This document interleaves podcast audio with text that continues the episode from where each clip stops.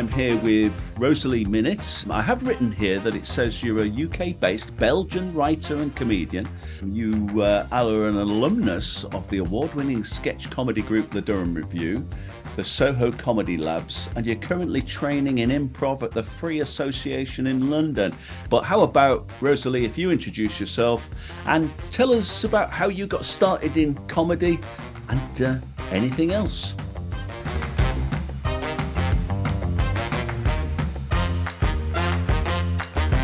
So much. Um, so I'm Rosalie, and I yeah I'm from I'm my dad is from Manchester actually, and my mum is from Belgium. So i have got like a two a sort of two pronged attack of identity there. Um, but I yeah I I kind of started doing it when I was at uni. Um, I started performing with the Revue, and. I actually, I, it's funny because I didn't really like think of myself as like a very funny performer. I mean, some people might may still argue that, in which case that's fine. Um, but I yeah I, I could kind of I was in this play and I remember I, I, remember I sort of like was really bored because I'd only had like three lines, and I started like kind of messing about on stage, and I and the audience were like laughing, and I was like, "This is really fun." I love the idea of playing like fun characters, and I'd never really had that experience before. Um, and then I got into the Revue and I kind of had like my first taste of like writing sketches and doing comedy with other people on stage, which was like it was quite a tough um, training ground because there was quite a lot of like boys in our troops. You had to like shout for attention and like shout to get your voice heard. Um, um, tell me then about the uh, the sketch comedy group. So were you performing at the university, but did you also perhaps take it to Edinburgh or take it elsewhere? So what did you do?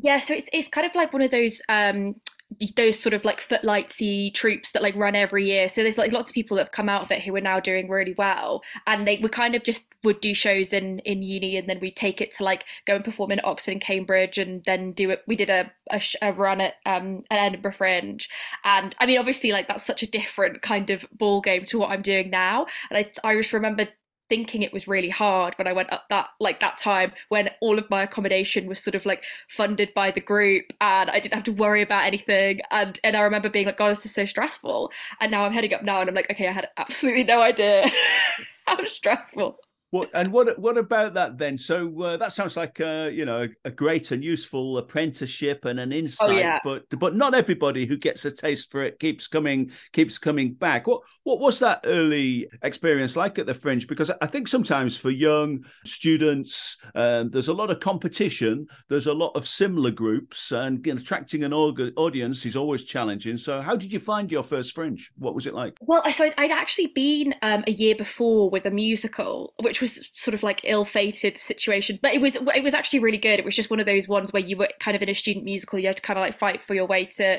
to the front. And then when we came back with the Revue we were like in a slightly better venue. And i was like wow this is really cool. And i just i remember just i actually just remember looking up to other performers and being like like other sort of um you know like character shows or you know like one person shows in our venue and being like i would love to do that. And I remember seeing a show in the venue that I'm actually going to and being like, I would love to be in this venue. I would love to bring my show. And that was like, it was 2018, so that would have been five years ago that I was like, I want, I would love to do this. Yeah. And I think that's also part of the reason why I want to do it now, because I just remember saying to myself, like, I, I can't imagine what it takes to, to do that. And yes. I'd love to do that. And, and, I did not know what it took. No. And, uh, maybe more for me, but it was like I'm realizing my dream, as it were. That's good. Well, we must we must talk about that. So that that that's good to hear. We we must talk about what it does take and and and what you've got planned. But what about the? Uh, were you able to attract an audience? Uh, did you get um, you know positive feedback? Were there some highs and lows during oh, that yeah. first fringe? Highs and lows for sure. I think we were like a bit of a we were a bit more of an experimental group in the sense that like usually the the Revue will be quite a, a solid like you know people go to the student comedy groups because they know what to expect. And I think for some reason our group was just full of like we were all sort of writing quite weird stuff and it was a bit weirder than the kind of normal the normal punters were like expecting yeah. but some of the shows went great and some of the shows like everything were harder than others like i just remember loving um performing with other people and yeah. like improving every day and and kind of like changing things up and i think that's the one thing about when you're performing on your own that you don't get so yeah. i think if i was going to do something again i'd love to do it with like someone else or in a group just because it's you know that like level of camaraderie that you get when you're performing on stage with other people is like so precious and so fun. Um, yes. I think it's great. Um, it's great to hog the limelight, but it's nice to have some support, uh, especially when uh, there are the usual ups and downs. Um, that, that, that's good. So we must explore uh, how you got to uh, where where you are now, then, uh, Rosalie. So um, let's let's just jump right to the present because currently you're. What I'm talking to you in uh, in July. We've got August and Edinburgh looming round the corner, and you're taking your first show show to Edinburgh, your first solo show. Uh, yeah. Clementine or Clementine? Uh, Clementine is, is is what I've basically decided it's called. good, Clementine's good. Now I've got a question for you, but forgive me because we can always chop it out. So a clementine, then, it's a citrus fruit. It's a hybrid, you know this, between the willow leaf mandarin orange and a sweet orange, and it's named in honor of Clement Rodier, a French missionary who first discovered and propagated the clementine. Now, you know that already. What's that got to do with your show? Great question. Um, that has, unfortunately, it, it is, does, does not appear, that key information does not appear in the show. Um, why it's called that is also a good question. I think I initially started writing this and I had this idea when I kind of like ha- uh, found this book in um a it was like a, a charity shop and it was basically like a, a, a, handbook for like housewives. And there was like a like it was a real thing for like an Edwardian handbook. And there was all sorts of like weird things in it. But bizarre things like um what what your dreams mean and and like how you should read the stars alongside a lot of like quite misogynistic like cleaning advice which was really weird. And then I remember there just being like a reference to if you if you meet someone called Clementine, like you're like you're gonna have bad luck. And I remember just being like, that's really funny because it's so specific. And when has anyone ever met anyone called that? it well, really made me laugh. If if uh, if we come to see your show, we certainly will. And what what can we expect then? I've so I have seen some great reviews, including the one from Brighton that says it's an enjoyably silly performance which has its audience laughing throughout. Now, if it's silly, that sounds great to me because I'm a big fan of silly comedy. But you want to just describe what what will an audience see? What's what what can they expect if they come to see your show? So yeah, definitely silly. It's it's very childlike and it's very like messy and it's very um like hyper and you're kind of overwhelmed as an audience member to you know the world that you're in and i think you can kind of expect to sort of be swept up it's one of those shows as well that like it's, it's ju- just not for everyone and the people who love it love it the people who don't understand it like I don't understand it but i would advise people to just kind of like go along with the ride because there's certain times where I've done the show and I've, I know the moment that I've won them over, and sometimes you know it's harder than others. Like if people come into it blind, it takes you have to work hard to get them on board. And I love it when there's a moment in in the in the sort of audience where you're like, right, we're in, let's go. Because it's like in my head where I'm like, oh god, like hey, how am I going to get them on board? And I'm like screaming, like, what am I going to do? What am I going to do? Because they don't, they, they don't get it yet. Like they're not in it. And then I'll do something, and then I'm like, yes, we're in it. Like let's go. Because then, then it's really hard to lose them because they're in the world. That's right. Uh, that's right. And this sounds this sounds good. And it sounds from the review that the comedy hit rate is high. And and I noticed from the publicity, perhaps, or maybe some images. Uh, that you make use of Sylvanian families, is this yeah. right? What do they, yeah. what, what do they have to do in your show? They well, I'm trying to find a way to actually in, in like to have them more of them in it actually. But they kind of uh, are her family are the Sylvanian families. And the reason was because I I used to play with them a lot as a kid. And my mum threatened to throw them away last year. And I said that I would use them. And she said when? And I said this year. And so that was why I was like right I'm gonna have to use them this is this is good. If only if only I'd done the same with my Etch a Sketch and ViewMaster, I might still have it. But I have a feeling they've gone. So tell me about the uh, writing process for this show, because I I understand you've performed it at a few uh, fringe festivals and elsewhere in preparation for Edinburgh. So how did the show come about? How did you create it? Um, well, it was a bit of a lockdown creation, as I think a lot of things are now. Um, and I, I, was sort of like wanted to to do I, just, I kind of lost sort of confidence over lockdown and like as a lot of people did you know didn't have a chance to perform or write. And uh, yeah I felt like I I just kind of lost confidence in my own like creativity. And I felt like I just wanted to set myself a bit of a, a, a challenge and be, and it had been so long since I'd been on stage and had performed that I kind of just wanted to be like right let's just write this let's put it out and let's just see what happens. And through the process of doing that I, I, also usually people will like gig for ages and then they'll write their show. And instead i just wrote an hour and put it on and, and i've just sort of been learning backwards from then um, which actually has been really good. So in all of the the fringe festivals i've taken it to like you know some have been easier than others obviously but i've learned like so much about myself as a performer and about the show. And it's sometimes obviously when you're in it you don't think about how far you've come mm. but over the process of like the show I've and like developing it and kind of figuring out what works and what doesn't and it, it's funny as well because I've been doing it for a while now and like been workshopping it that it's easy sometimes to lose the bits that work because you get overexcited and I did a really great run at Vault Festival and then I took it to Brighton for a bit and I had made some changes and it just like didn't quite work. So I'm kind of in the process of sort of going back to what it was and like kind of trying to streamline it a bit and just kind of sorting out my ed like little tweaks here and there yeah, to sort of yeah. figure out how you can land things the best. But yeah people wouldn't believe how much work goes into something like of this. Of course. Like, well it just... sounds it sounds like you're doing it the right way because of course you would uh, there are some uh, comedians uh, who might just think they want to do the fringe and might turn up at edinburgh and then and then uh, try and write the show over the next 30 days or so. So at least you've thought about it and you've done some preparation. So yeah. do, are you saying then you sat down and wrote a script? Is that the process you go through? And then and then what do you do as a result of your experience at these different uh, performances? Are you are you then going back to the laptop and and rewriting it, or do you just uh, write it in your head for the stage? Um, so I basically got like a big Google Doc, and then I've also got a doc of like stuff. It's like it's like a script graveyard of place of stuff where like I've just shoved things.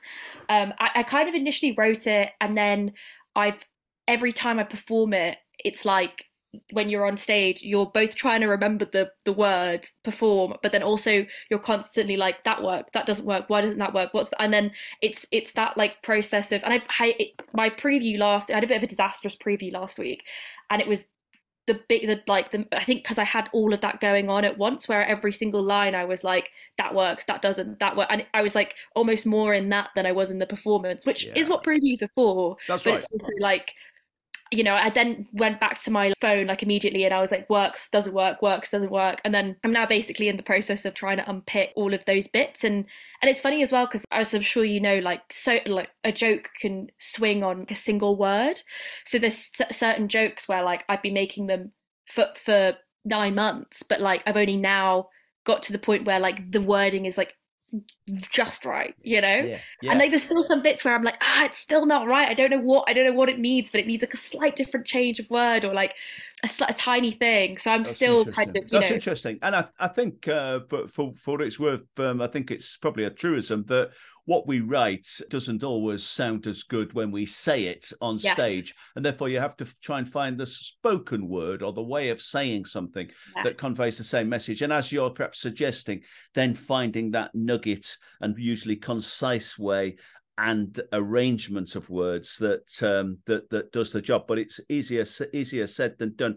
Have you got an example of a of a joke or a, a favourite part of your show that's um, undergone that development process? Yes, I so basically I have this like uh this thing where she she the character like only eats peas to kind of like mock the fact that a lot of it is about like the relationship with the mum and that like people have uh, you know bad relationships with food.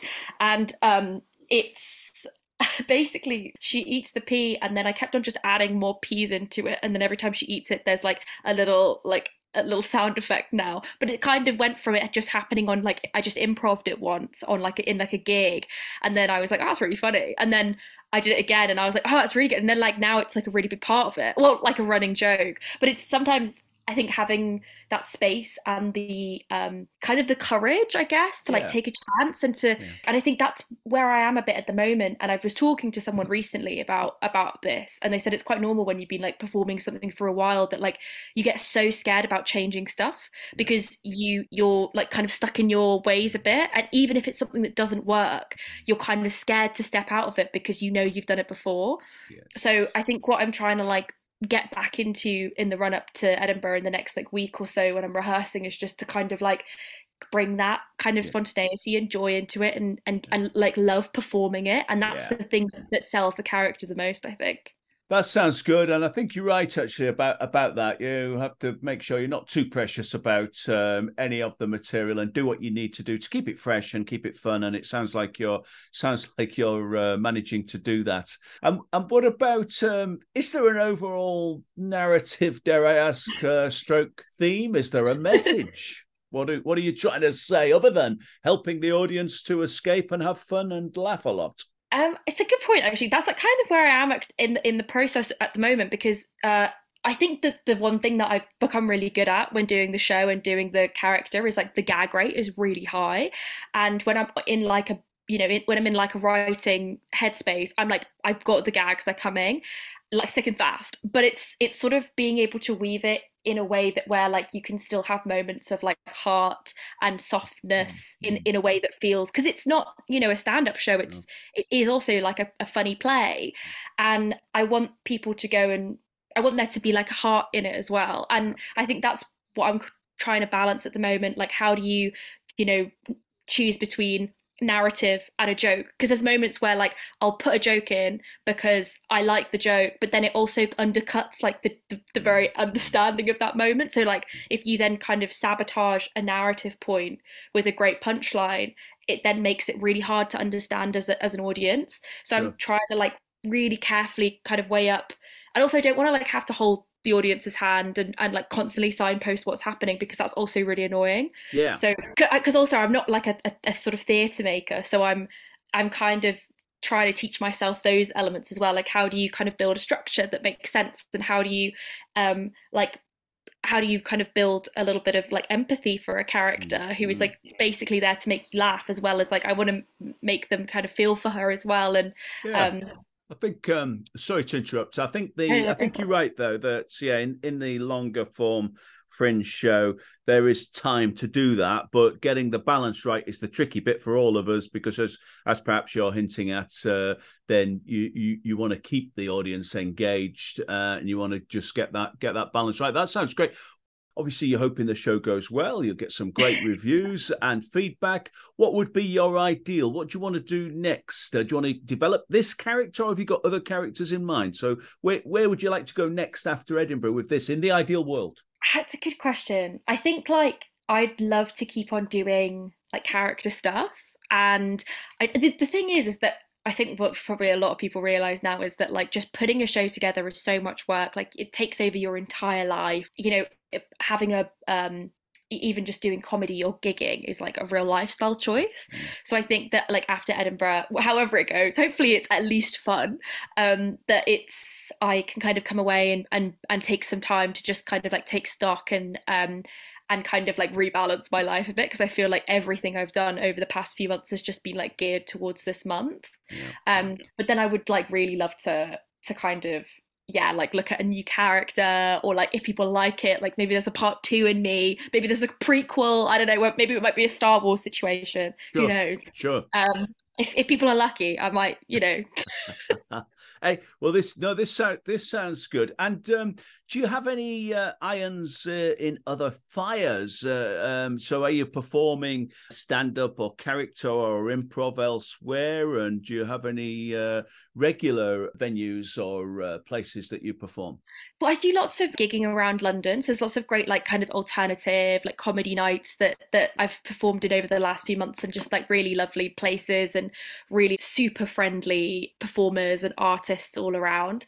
Um, I also have like this uh, thing that I do with my friend, which is called Comedy Climate Change, and it's a um, it's a comedy versus climate change. Basically, it's like a uh, organization that we kind of uh, we sort of did over lockdown, and now it's we're sort of trying to bring it back a little bit. We did a um, we do like workshops and like uh, put on nights in like regional areas in the UK. So we did one in um, Aberdeen uh, earlier this year, and we did which was really far away, but it was great, and it was uh, in partnership with a rewilding charity, and we got lots of like local comics in, and basically raised awareness um, for their like climate week, which was great. Um, and then I also, I mean, it's not necessarily comedy, but I also work in children's TV.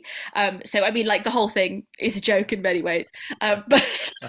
well, tell me, tell us about that because uh, TV people might say, "What's that?" I thought it was all TikTok and YouTube. So tell yeah. me about tell, tell me about children's TV. What are you doing? Well, to be fair, it's, yeah, I mean, it probably feels quite old fashioned to some people now, but I um we do like a lot of their like children like CBBC stuff, um, and we do. I've recently been working on like an educational program where we like go around and and like film for uh, like book week and poetry day and things like that. And I, I love it because we go into like local schools and um, get the kids in for a day to film and they like do their little lessons and it's really sweet. It's super like heartwarming.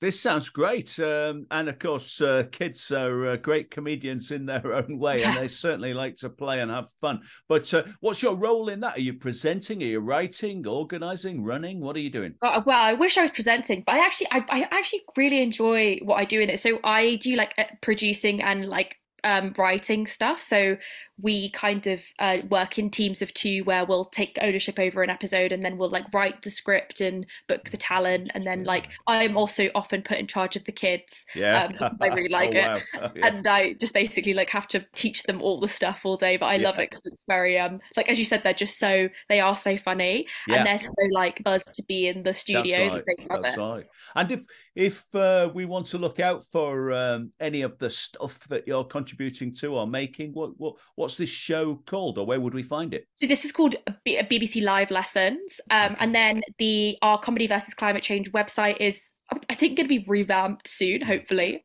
Um, and then, yeah, I mean, if if if anyone wants to keep in, in touch with me in my weird life, I do have social media, but I, I I'm not sure if I'm like the, the most entertaining presence.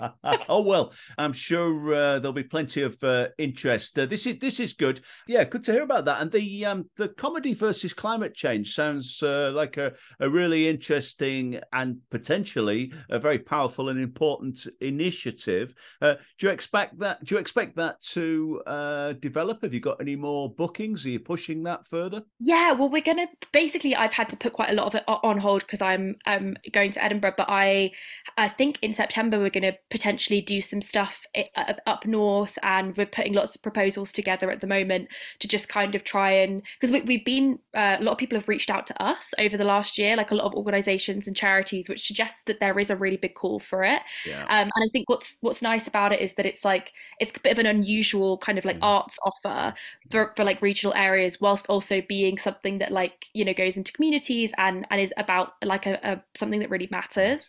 So i really hope we do more of it because it's so fun and it feels like I, I also think i don't know if you ever get this but whilst i love performing it is ultimately an incredibly self-serving thing.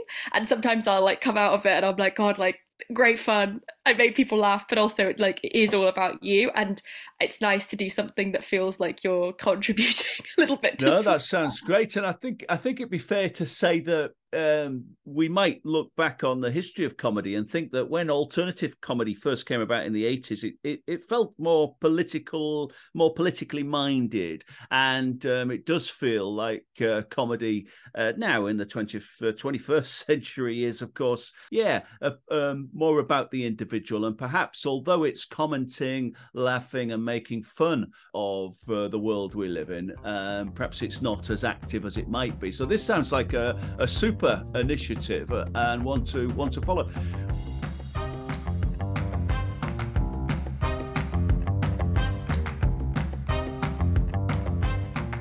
What do you think? Uh, we mentioned earlier. Uh, you mentioned mentioned the word as far as well as far as our uh, Edwardian, perhaps uh, Clementine or wh- whatever period in history, because I don't yeah, think it's, it's a random period. Some sometime in the olden days uh, when when things were different, um, and things have certainly changed. And you mentioned the word uh, misogyny earlier, and of course, um, comedy and stand up, and in fact many industries, uh, and the world has been male dominated for a long time. I hope that that's changing. But what what's your view as a young woman coming into comedy about how welcome uh, you've been made to feel, and about the world of stand up and comedy? Do you have a do you have a view on any of this? Yeah, I mean it's it's tough because I think that although you know we lots has changed and there are so many more like female comedians making amazing work. I think that they're like it is still quite a like male dominated industry. It is still quite alienating for women and like you know i, I think especially when you do like a lot of stand up nights like you have to go to places on your own and you have to go back late at night. Like even on those like quite basic levels it can be quite a like quite a dangerous thing to do. Um i think i found that there are some people who whilst I, I've like been made to feel really welcome by lo- loads of people, especially in like an alternative comedy because I think it's a bit more open minded. Um, I think it's also it is sometimes quite hard when you know you you can't help but think sometimes like oh if I was a man coming up on stage and doing this like would it be slightly easier? Um and I heard this someone once say that like when a man gets up on stage all he has to worry about is losing the audience. Whereas when a woman gets on stage she has to win the audience. And I always think I always think that because mm. it is so true. And i think that sometimes you see someone get on stage and like who's who's a man and like people will just inherently laugh because they expect it to be good. And then and then they lose the audience because maybe they're not good. Whereas like a woman you always come on with like a kind of expectation to have to prove yourself yeah. which can be quite like frustrating. And it can also be quite like yeah it's it's still like disheartening. But I, yeah. I think things are changing hopefully. And I think there's you can also change as a woman i think with your tastes like i always try and make sure that the people that i'm like watching and the and the comedians that i'm following are like a really great mix of people and that i'm not always like looking to male comedians for like yeah. you know inspiration that i've got loads of women as well that i love as and follow and i'm inspired by yeah, well, I hope I hope things are changing, but of course, as ever, as you go through change, there's always going to be kind of echoes and reverberations from the past that we have to all uh, look out for. But we can definitely all um, learn from each other. And and um, thinking about character comedy, which you're involved in, and I I also am involved in when I perform as a cutlery safety expert, Ian Crawford in particular. Uh, then, what is it about character that uh, appeals to you? Uh, would you and do you? Ever perform as yourself, or do you prefer to express yourself through the voice of other characters? Yeah, I I really prefer it. I I really hate doing mm-hmm. stand up as myself, and I I think that obviously everyone when they do stand up, there's like a slight character. You know, everyone has like a slight performance, but I feel that I I, I kind of felt sometimes when I did stand up that one, even if it went well, I didn't like my material. Like I felt like if I was sat there watching it, I wouldn't like it, and I think that's that's always a bad sign. So I remember being like, you, you have to make stuff that you would like. Even if no one is laughing if you would laugh then it's then you're on the right track. And i remember doing a night once and everyone was like that was so good. And i went home and i was like i hated that. I would have hated to watch that. Um so i think that was that was a part of that was the first level of me being like i, I want to change things up. I want to do something slightly different. So how could you end up on stage delivering material that you don't like? What happened there? I think that I mean I don't I don't really like stand up often, which as in like you know traditional yeah. I find that very hard to watch sometimes. Okay. And I think something something that's very like like my show is quite like punchline heavy, but I think because you're in a world, it doesn't feel as like Um, you have to work as hard yeah. whereas i think sometimes if, if someone's like talking about their mum and it's clearly not something that's happened to them and then they punchline it I, I find it quite like wearisome and yes. i think you can go and you know when you're first doing comedy you can go and see these shows and you're like oh that stand up that that joke format works yeah, yeah. so then you take it home and you're like okay i'm going to do that joke format and then it means that you end up like shoehorning you know certain types of your humor into yeah. into that and then i was like actually you know if, if i look at the people i love yeah. a lot of them aren't like your your traditional stand-ups and yeah. i wanted to do stuff that i would want to watch but no, that's no. really hard No, that's okay, and I think you've got to be true to yourself. And and and yeah, I think if you watch stand up and you try to emulate that and think, well, that's what stand up is, but you're performing jokes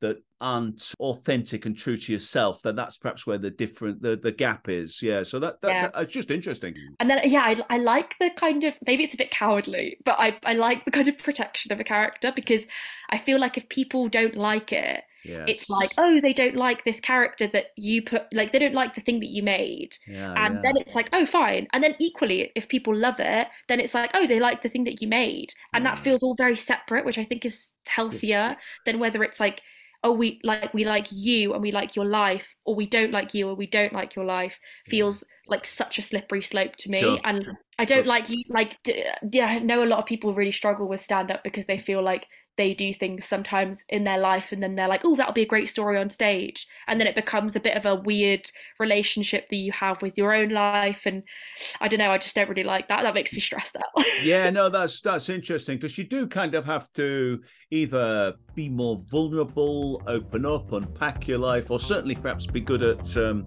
making stuff up and lying convincingly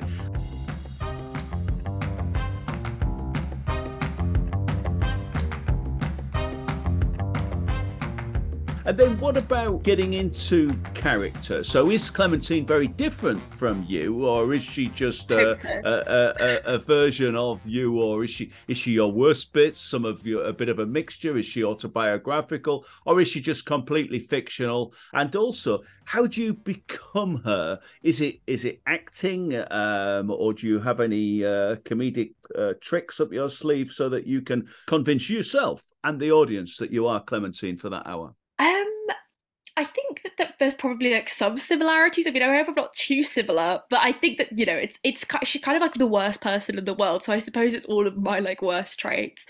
I think that there's like uh, the costume really helps me. Like when I'm in costume, I'm like, okay, I'm, I'm in it.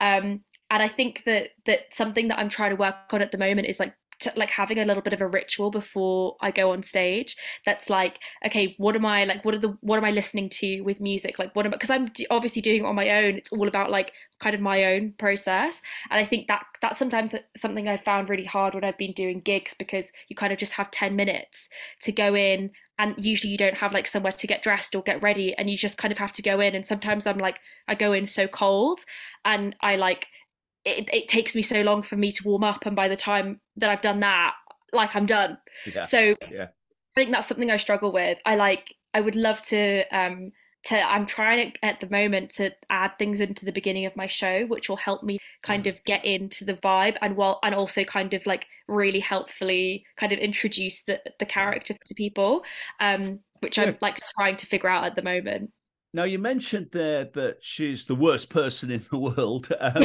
how, uh, how, would you, if we met her at a party or at a bus stop, uh, what's how would you describe her? What would she be like?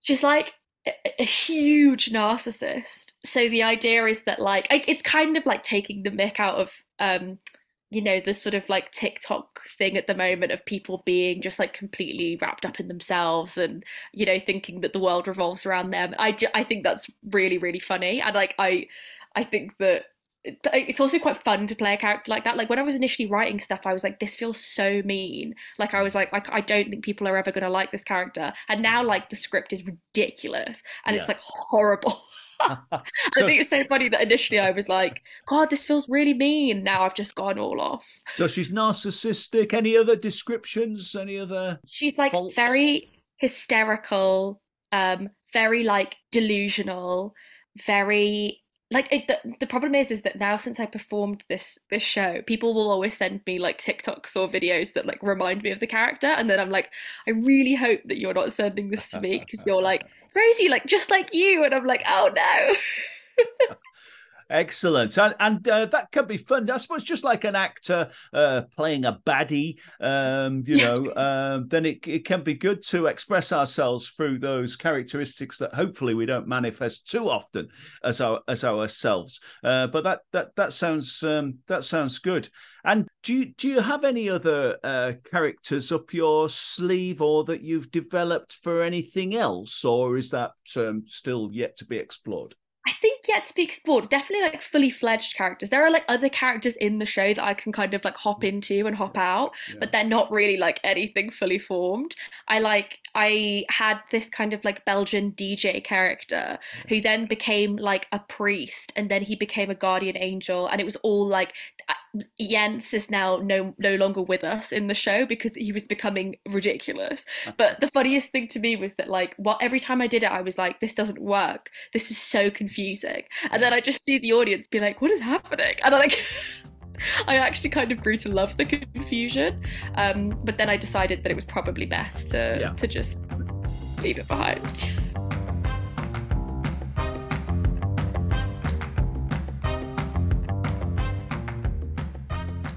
This sounds good. And am I right in thinking that you're involved in training in improv? Is that yeah, right? I've actually just finished my level three, but. I've not. I've taken a bit of a pause. Yeah, yeah. And how have you how have you found that? You, are talking to uh, somebody who who hasn't really um, been involved in improv. Uh, I'm well aware of it. I've seen it perform, but I've never dabbled. So, how did you find that? Has that been helpful? Is it something you want to continue with? And and level three, it sounds good, but I, am not. I don't know. It doesn't I'm very good. what does it go up to? Level 100? Or yeah, I'm not very good. I, I think it, it's so, it helped me really get back into like getting on stage and like performing again because it was like the first time that I had got back on performing when you say you're not very good that's interesting is it because because none of us are any good at anything until we um, practice it and uh, develop it so what makes you think you're not very good at it then well, so one of the things, one of the rules, because there's lots of rules in improv which I don't like, and I think that's the thing is that I'm not very disciplined as as a performer. So when when I'm being told I have to concentrate on, I'm, that really stresses me out, and I'm often told off for being that there's this thing oh, what do they call it? There's when, when like your everything that you you come up with should feel like grounded. Otherwise like you'll lose the thread of it. So they always talk about like not going to crazy town. Ah, and i'm constantly was like they just constantly told me ah. off for like everything that i'd say would be like this is crazy town. And i was like but it's so funny. And they'd be like this doesn't work. And like i just really thought it was funny. Okay, this is yeah, this is this is interesting. So perhaps uh, perhaps not your natural home, but um, it's all uh, all been uh, in, interesting um, experience. You must tell us about the show. What what time is it on? What venue is it? What dates? Uh, so tell it. Give us the title of your show again. Uh, so it's called Clementine. It is what it's called like Rosalie Minnitt Clementine um, on the program. It's on at two twenty five at Underbelly Cowgate in Delhi Belly, and it's on for the whole of August and it's yeah, it's gonna be great. of course, of course it is, and people must uh, make their way uh, there. Now, in, in fairness, um, you started in 2018. Lockdown got in the way. You're just coming um, to Edinburgh with your first solo show but you've still got uh, some good experience by the sounds of things, and you've done a lot of um, different performances, some with other people, some on your own. If somebody's thinking, "Oh, this sounds great. I'd love to get involved," whether that's improv, character, or stand-up, do you have any advice or any tips for any would-be budding comedians out there? I would say just just like do it. I just I I feel like so much of so often so like whatever you're doing whether you're doing you know writing a play or painting you can get so hung up in like not being good at it. And like i'm not perfect. Like i'm I, i'm like everything I'm doing, I'm learning. And sometimes I look back and I'm like, oh my God, I can't believe I did the show when it was in that state. But you just do, you just, you're learning. And I hope that in a year I'll look back and be like, even better and be like god i can't believe i took that to edinburgh. You know what i mean? Like that's just what it's like. You just you just have to start somewhere. And i think uh, the one thing I'd say about it is that um, as long as you don't take any of it too seriously, it's great fun. And I think that's the most important thing because I think it can be very easy to take yourself too seriously or, you know, take Edinburgh too seriously because yeah. it costs a lot of money. So you have to take it seriously to some extent.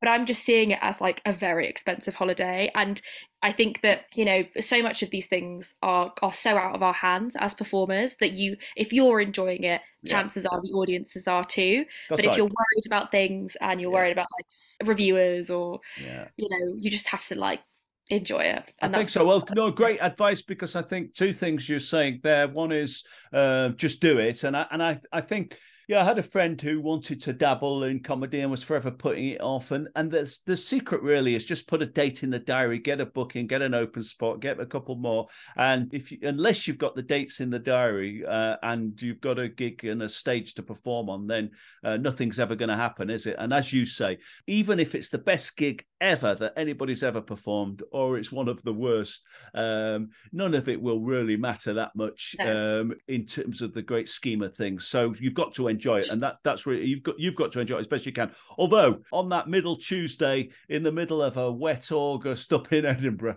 when um, when your flyers are being thrown in the bin and there's only two people in the audience, it can sometimes be hard, but we'll do it. It can be hard, but you know what? I've performed to to one person before, so and I'm I'm so of the opinion that if there's one person in that room, hey baby, we've got a show.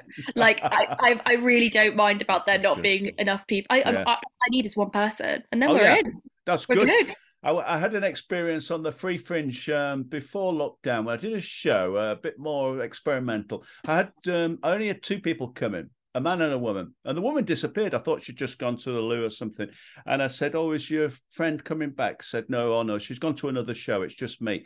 And I said, "Oh well, there's only one person, so uh, it's probably not worth doing the show. I can just tell you about the show." He said, "No, you should do the show." So, so, so I have to say I wasn't as brave as you. I did about a 15 minute version of a 50 minute show, and then said, "Well, you've got an idea of Let's what it's about. It go. Yeah, should we, should, we, just talk about it? yeah. So, but that's great. And and although it was, um, I don't know about horrible, although it was uh, not as great as I hoped, and not as good as performing to a packed room of cheering fans, it it, it, it became a great anecdote, and I I learned stuff from it. So uh, so this is this is good.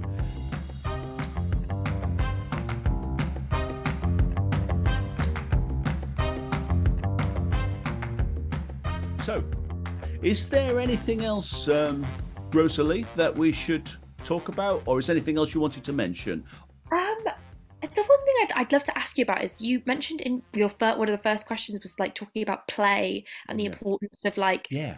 what that is as a character comedian and I'd just be really interested to know like where you what how you fall on it and what that means yeah okay well let's talk about that and uh, and I'll say a bit and and see if you've got any thoughts on it because I'm still uh, unpacking the idea. So, uh, one of the things that I'm interested in then is the idea of comedy as play. Um, it's an opportunity for an audience and a performer to escape the real world, have some fun, and have a laugh. And um, uh, that can't be a bad thing. But I, I think that character comedy in particular uh, is very much um, about play. It makes me uh, think that we are entering what seems like a childlike state of creativity and imagination. And let's pretend. So, for example, uh, children are quite happy dressing up. You put on a hat, you put on a jacket, um, three times too too big for you, and and and pretend to be somebody. This is this is typical play.